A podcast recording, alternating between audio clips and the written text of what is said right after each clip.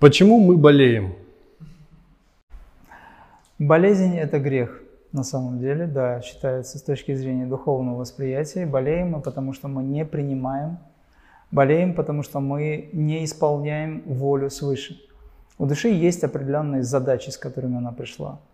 И болезнь – это кармическое разрешение многих вопросов. То есть если человек, допустим, заболел, это значит, что он не решил какую-то ситуацию, не решил вопрос кармический и отрабатывает таким образом. Человек, который решает задачи в своей жизни, он практически не болеет. Болезнь – это дисбаланс энергии. Это недостаток или избыток энергии. Есть две главные энергии, ее э, можно воспринимать как инь и ян. Да? То есть это не из китайской традиции, это из древней традиции ариев. Ну, пусть будет из китайской, в принципе, это сейчас не важно. Вот. Это положительные и отрицательные полюсы. И взаимодействуя друг с другом, они рождают многие другие изменения, по сути. Один рождает два, два рождает три, а три – десять тысяч вещей рождает. Это принцип даосизма. Так вот, если говорить о том, что есть взаимодействие, если оно не гармонично, не сбалансировано, то могут возникнуть изменения в теле. Эти изменения связаны с тем, что мы не отрабатываем свою судьбу, не идем в резонансе с ритмами Вселенной. Дисбаланс энергии вызывает различные состояния. Но я хочу сказать, что с точки зрения йоги высокого пути болезни не существует, это иллюзия. Существуют изменения в теле, которые люди называют болезнями. Высокая температура, неприятно, ломота в теле. Люди называют это болезнью, называют это гриппом.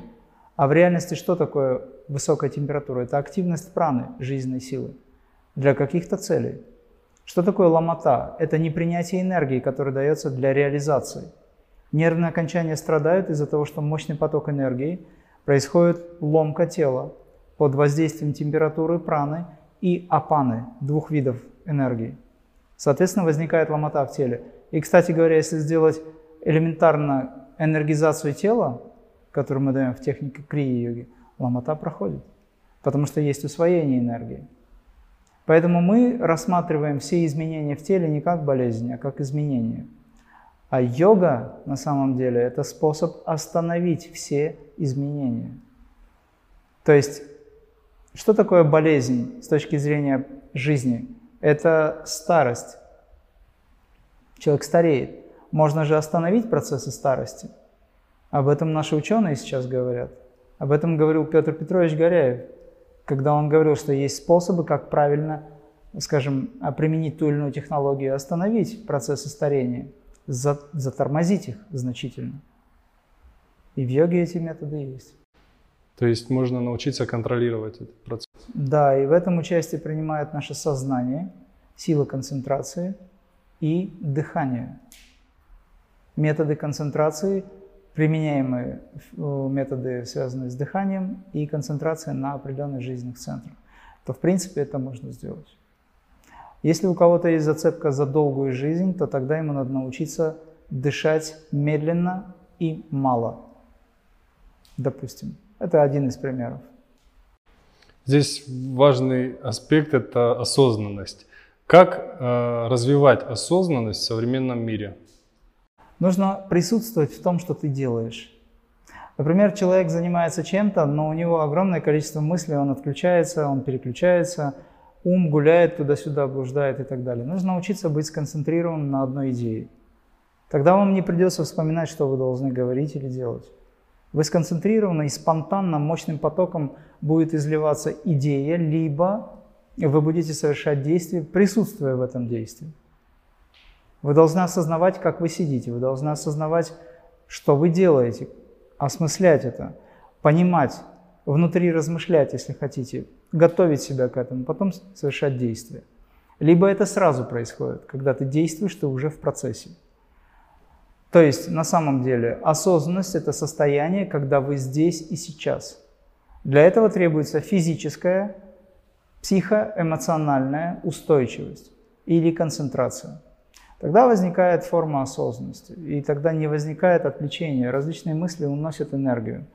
Вы умеете сфокусировать энергию в нужном месте, в нужное дело, и присутствуя в этом совершать действие. Кстати, такое действие не несет кармы.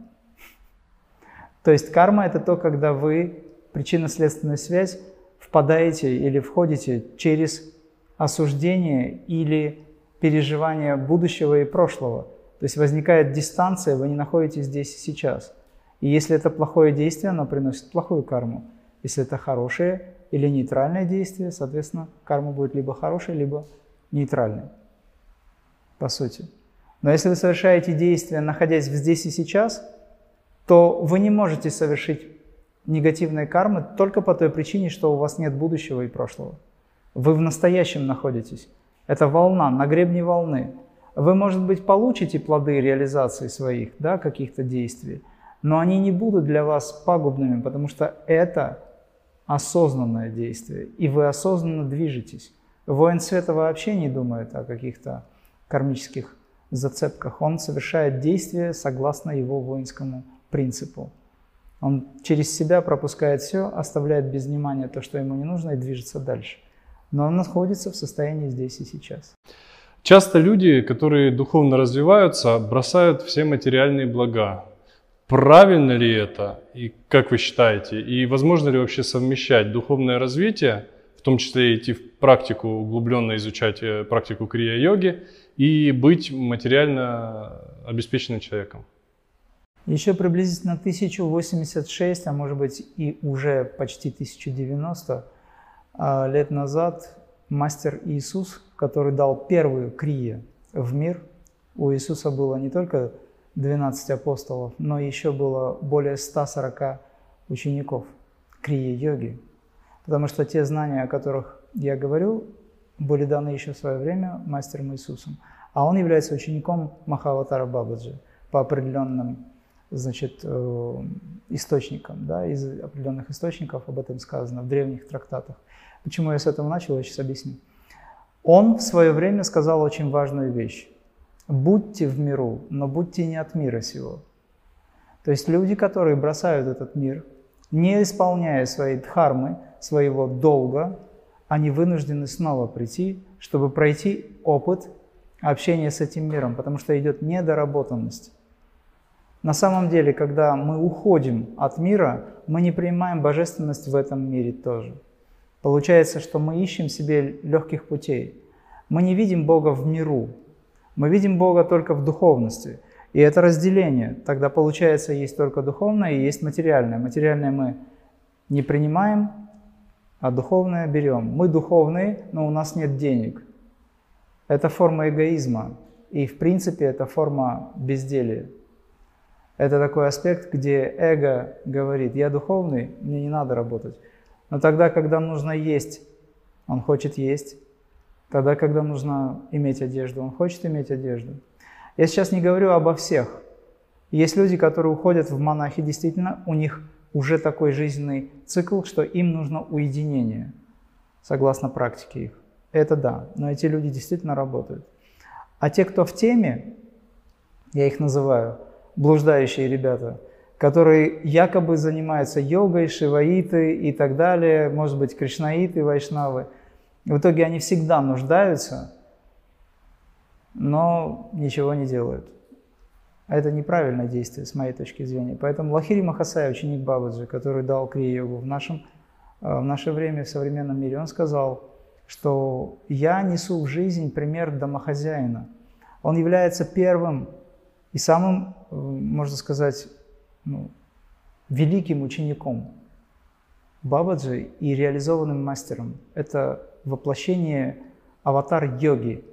Также Юктишваргири, его ученик, Джняна аватар, то есть воплощение знаний, да, они все были, в принципе, в миру и работали. У Лахири Махасая было пятеро детей и огромное количество детей и учеников. Он их всех поддерживал. Но он был в миру, он работал, он был служащим и достиг Бога реализации. Вот в чем дело. То есть мы должны это общество строить. Если отсюда все будут выходить, тогда, в принципе, надо, чтобы все ушли. Но если общество существует, надо же, чтобы кто-то помогал. Конечно, это дело лично каждого. Но мое мнение, что человек, который живет в миру, это место для духа. А человек, который живет в горах, это место для тела. Проще говоря, там легче жить, заниматься практиками и так далее. Какое-то время надо быть в уединении. Но если ты здесь в жизни, и у тебя куча привязанностей, будь добр, отработай это все. Есть мастера, у которых уже нет привязанности, но они продолжают быть в миру, для того, чтобы помочь избавиться от привязанности всех остальных. Из сострадания они здесь, хотя могли бы уйти уже. Их не так много на самом деле, но они есть. Настоящим монашеством, знаешь, что является в моем понимании? Это быть в миру, но быть не от мира сего. То есть ты используешь одежду, еду, принимаешь, но ты не привязан ни к одежде, ни к еде. Ты ешь ровно столько, сколько необходимо для поддержания. Носишь ровно то, что необходимо в обществе, допустим, да, согласно вот этим устоям общества. Но все равно ты отличаешься. Но при этом ты свободен от этого. Если у тебя еды нет, ты спокоен. Если у тебя нет машины, ты спокоен. И ты в согласии с собой. Конечно, да. Потому что все есть проявление Бога. Как мы можем сказать, что еда – это не Бог? Так-то кто ее дает? Деньги – это не Бог? Так что тогда является способом обмена энергиями в современном социальном мире? Деньги – это проявление, это энергия Бога. Но если вы к ним неправильно относитесь, многие говорят, мы презираем деньги, так у них их нет, они всю жизнь в них нуждаются. Деньги – это энергия. И если в человеке мало энергии, то знания к нему не придут, деньги не придут, возможности не придут. Когда в человеке много энергии, с точки зрения духовного восприятия, то есть он не кичится этим, он просто является носителем этой силы, тогда к нему все магнитится, все притягивается. Для чего? Потому что Вселенная ему доверяя, уже через него распределяет это все. Вот кто такие банкиры, например? У них в прошлой жизни была хорошая карма, но в этой они ее окончательно испортили тем, что они удерживают эту энергию, вместо того, чтобы правильно распределять в обществе, они ее удерживают. И за это будут отвечать по полной программе. Уже даже сейчас некоторые отвечают. Вот. Деньги – это энергия. Ну и можно сказать, что это вода. Вот. В какой-то степени даже не в этом дело. В какой-то степени деньги тоже исчезнут когда-нибудь, да, у нас будет другая форма. Вот. Раньше вообще был принцип, когда люди бартер да, применяли такое понятие есть. То есть тебе нужна картошка, вот тебе шапка, к примеру, там, или еще что-то. Это тоже форма обмена. Поэтому настоящим монашеством или пребыванием в миру, будучи свободным, является форма, когда ты в миру, но не от мира. То есть ты помнишь свою природу, ты знаешь, кто ты, в гармонии с самим собой, как ты сказал. Все верно. Благодарю вас. Это очень важное знание, особенно для тех, кто начинает духовно развиваться. Сталкиваются большинство людей с этим и начинают себя ограничивать со всех сторон. Но это как мы с вами как раз в самом начале интервью поговорили о том, что а, многие разделяют, да, и уходят в телесную практику именно. А сейчас, получается, мы поговорили на, с другой стороны, да, да. со стороны тех, кто уходит в духовную практику. Можно я еще добавлю буквально некоторые, а, несколько слов?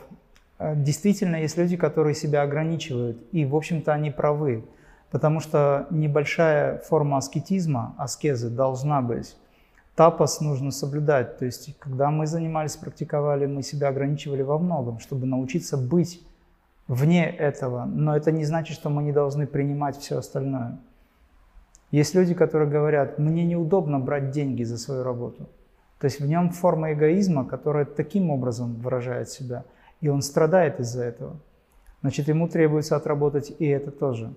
Непринятие того, что дает Вселенная, даров Вселенной – это значит отсечение связи с Высшим. Например, человек говорит, я духовный, мне деньги не нужны, он в них нуждается. И он говорит, ну это, это неправильно. Тогда Вселенная говорит, это неправильно, все. Он не хочет, заберите, передайте другому. У меня товарищ есть, который говорит, мне бы хотя бы на хлеб с маслом, чтобы хватало, денег нет. Это много лет назад. Я говорю, сколько тебе нужно денег в жизни для того, чтобы ты был комфортно себя чувствовал? Он говорит, да хотя бы на хлеб с маслом. Я говорю, ну у тебя же есть на хлеб с маслом. И тут до него доходит, что он сам себе блокирует возможности. Вот о чем речь. Поэтому небольшое количество аскезы должно быть для того, чтобы люди были в гармонии с самим собой. Излишки, конечно, уводят.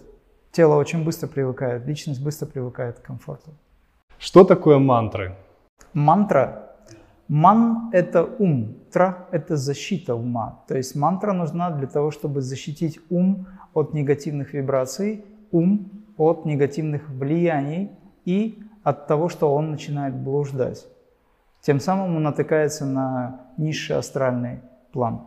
Проще говоря, он начинает думать негативно. Мы есть то, о чем мы думаем. И если мы находимся в мантре, то мы думаем о божественности внутри себя, и тогда мы превращаемся в божественность. Поэтому мантра, она очень важна на начальном этапе практики.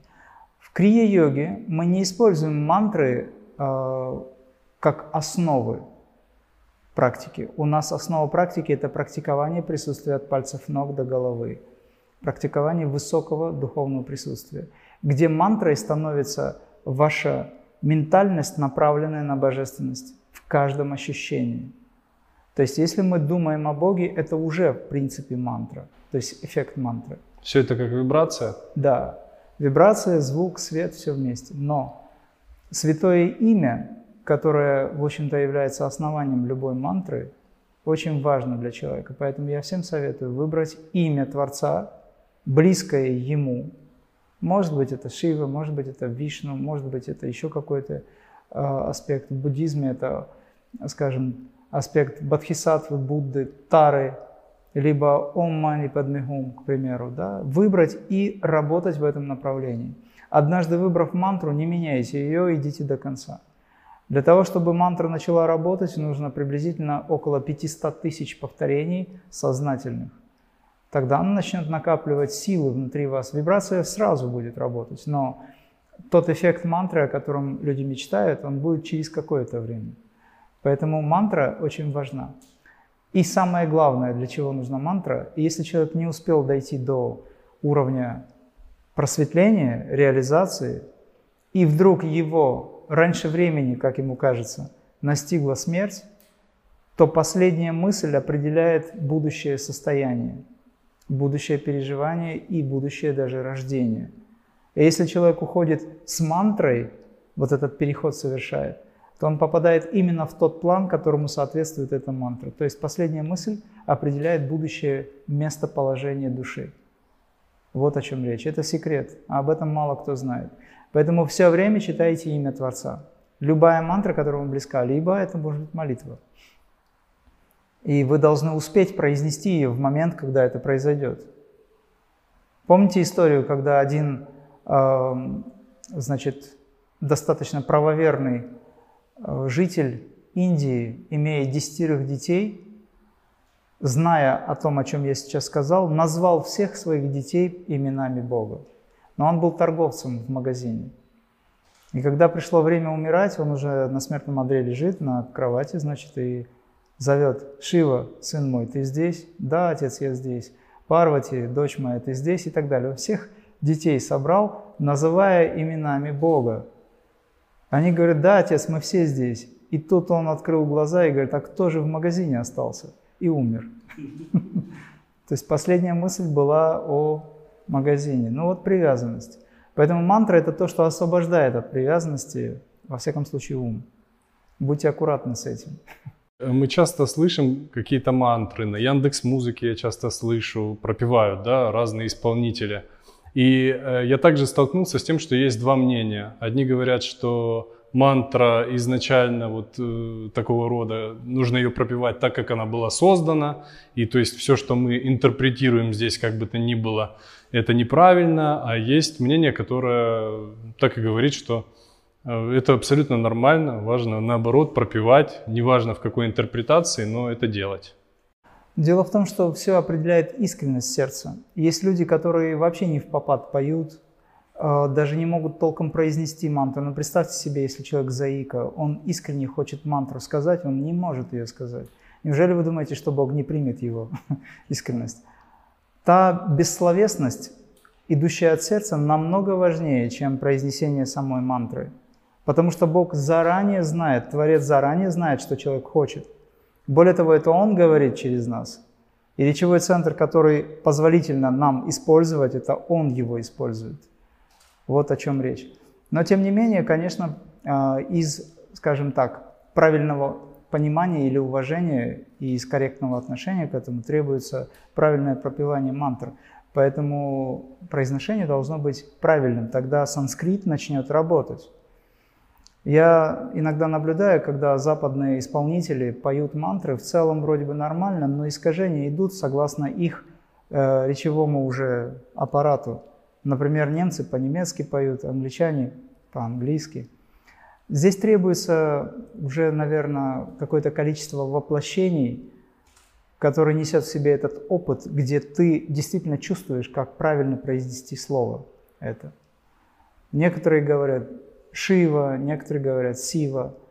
И так, и так правильно, если в итоге речь идет о сердце. Но если говорить о вибрациях самого санскрита, то требуется произношение в той или иной степени, э, соответствующее вот этим слогам, потому чтобы они работали. Вот. И здесь, конечно, подход уже должен быть серьезный в этом смысле. Существуют целые институты, посвященные тому, чтобы научить людей правильно произносить шлоки на санскрите, сутры на санскрите. В этом смысле человек русскоговорящий, носитель русского языка, он легко с этим справляется. Потому что русский очень близок к санскриту. Санскрит вообще космоязык. Их там четыре уровня, но пусть будет самый древний пали, допустим. Вот то сейчас э, Деванагари, на котором сейчас говорят в основном, да, брамины, брахманы там и дают э, пуджари, дают какие-то определенные значит, э, занятия, то этот санскрит как таковой очень близок нам. Он близок к русскому языку.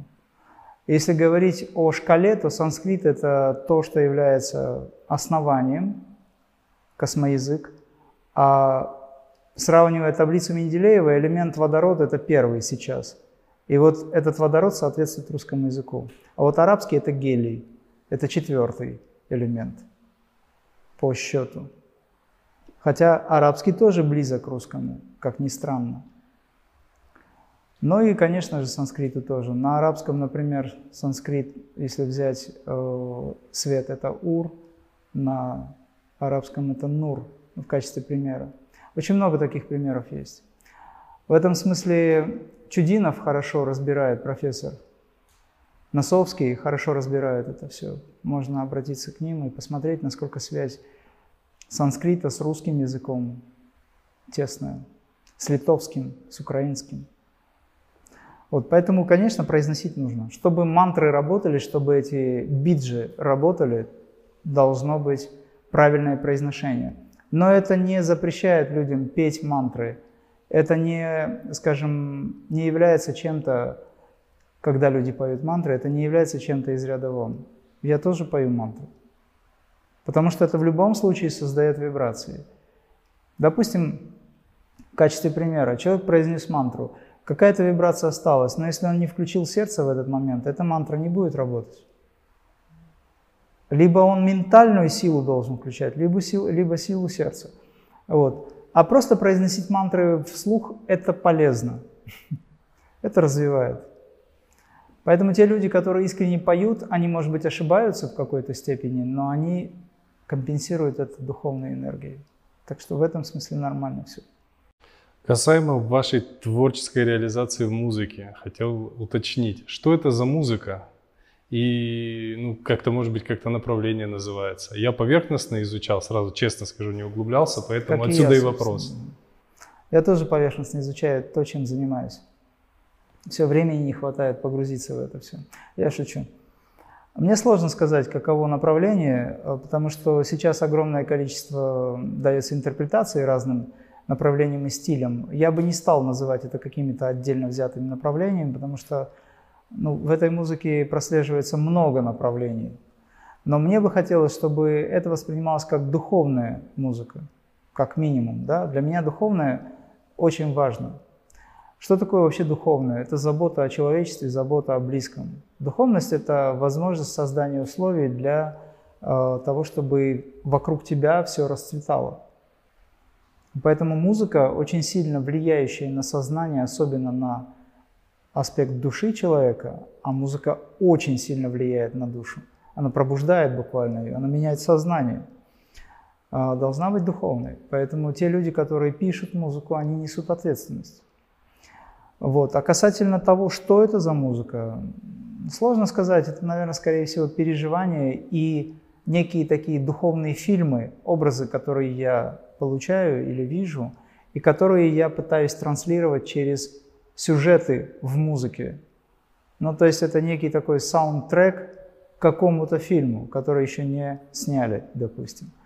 Вот. Если говорить о мантрах, которые мы сейчас, вот у нас есть проект, Ever New Joy называется, всегда новая или вечно новая радость. Вот, там мы поем мантры.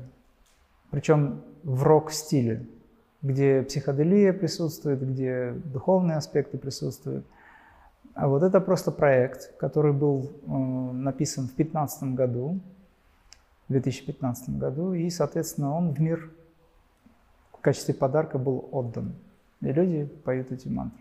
Все аранжировки были сделаны нами. Мантры были взяты, что-то мы видоизменили, конечно, не с точки зрения там, нарушения самой мантры, а дело в том, что баджан или духовное песнопение – это же тексты еще, частично на хинди. Где-то были какие-то коррекции сделаны, но мантры были оставлены. Вот, аранжировки были написаны э, нами непосредственно, и, соответственно, это вот такой проект. А музыка у меня в основном такая, она ближе к ну, космическая, можно сказать. Мне очень понравилось и всем рекомендую зрителям, кто это видео смотрит, послушать духовную музыку от Имрама.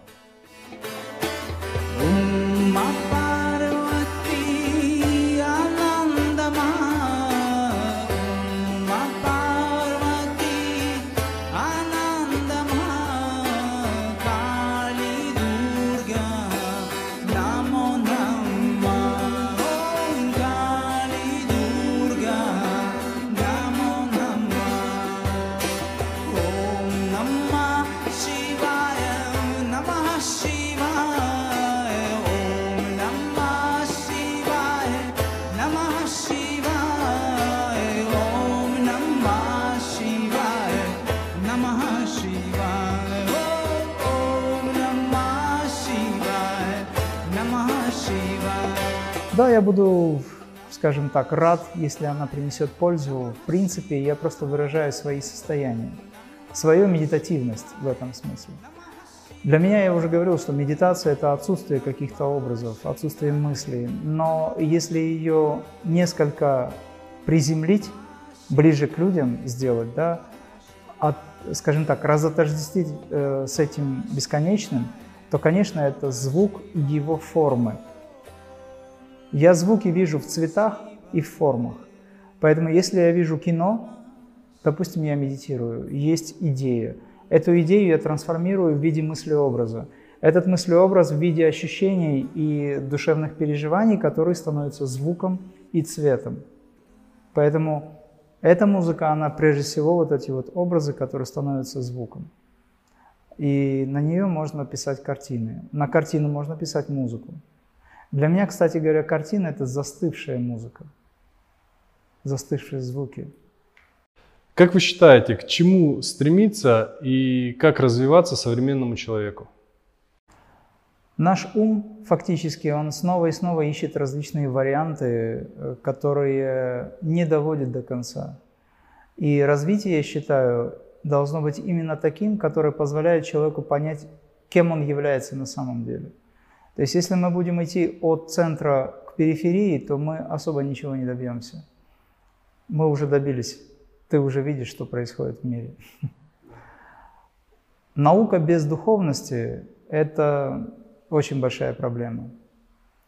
А вот когда мы из состояния сострадания ко всему миру, из вот этого духовного переживания выстраиваем научные концепты, то тогда мир будет меняться к лучшему. К чему я это говорю?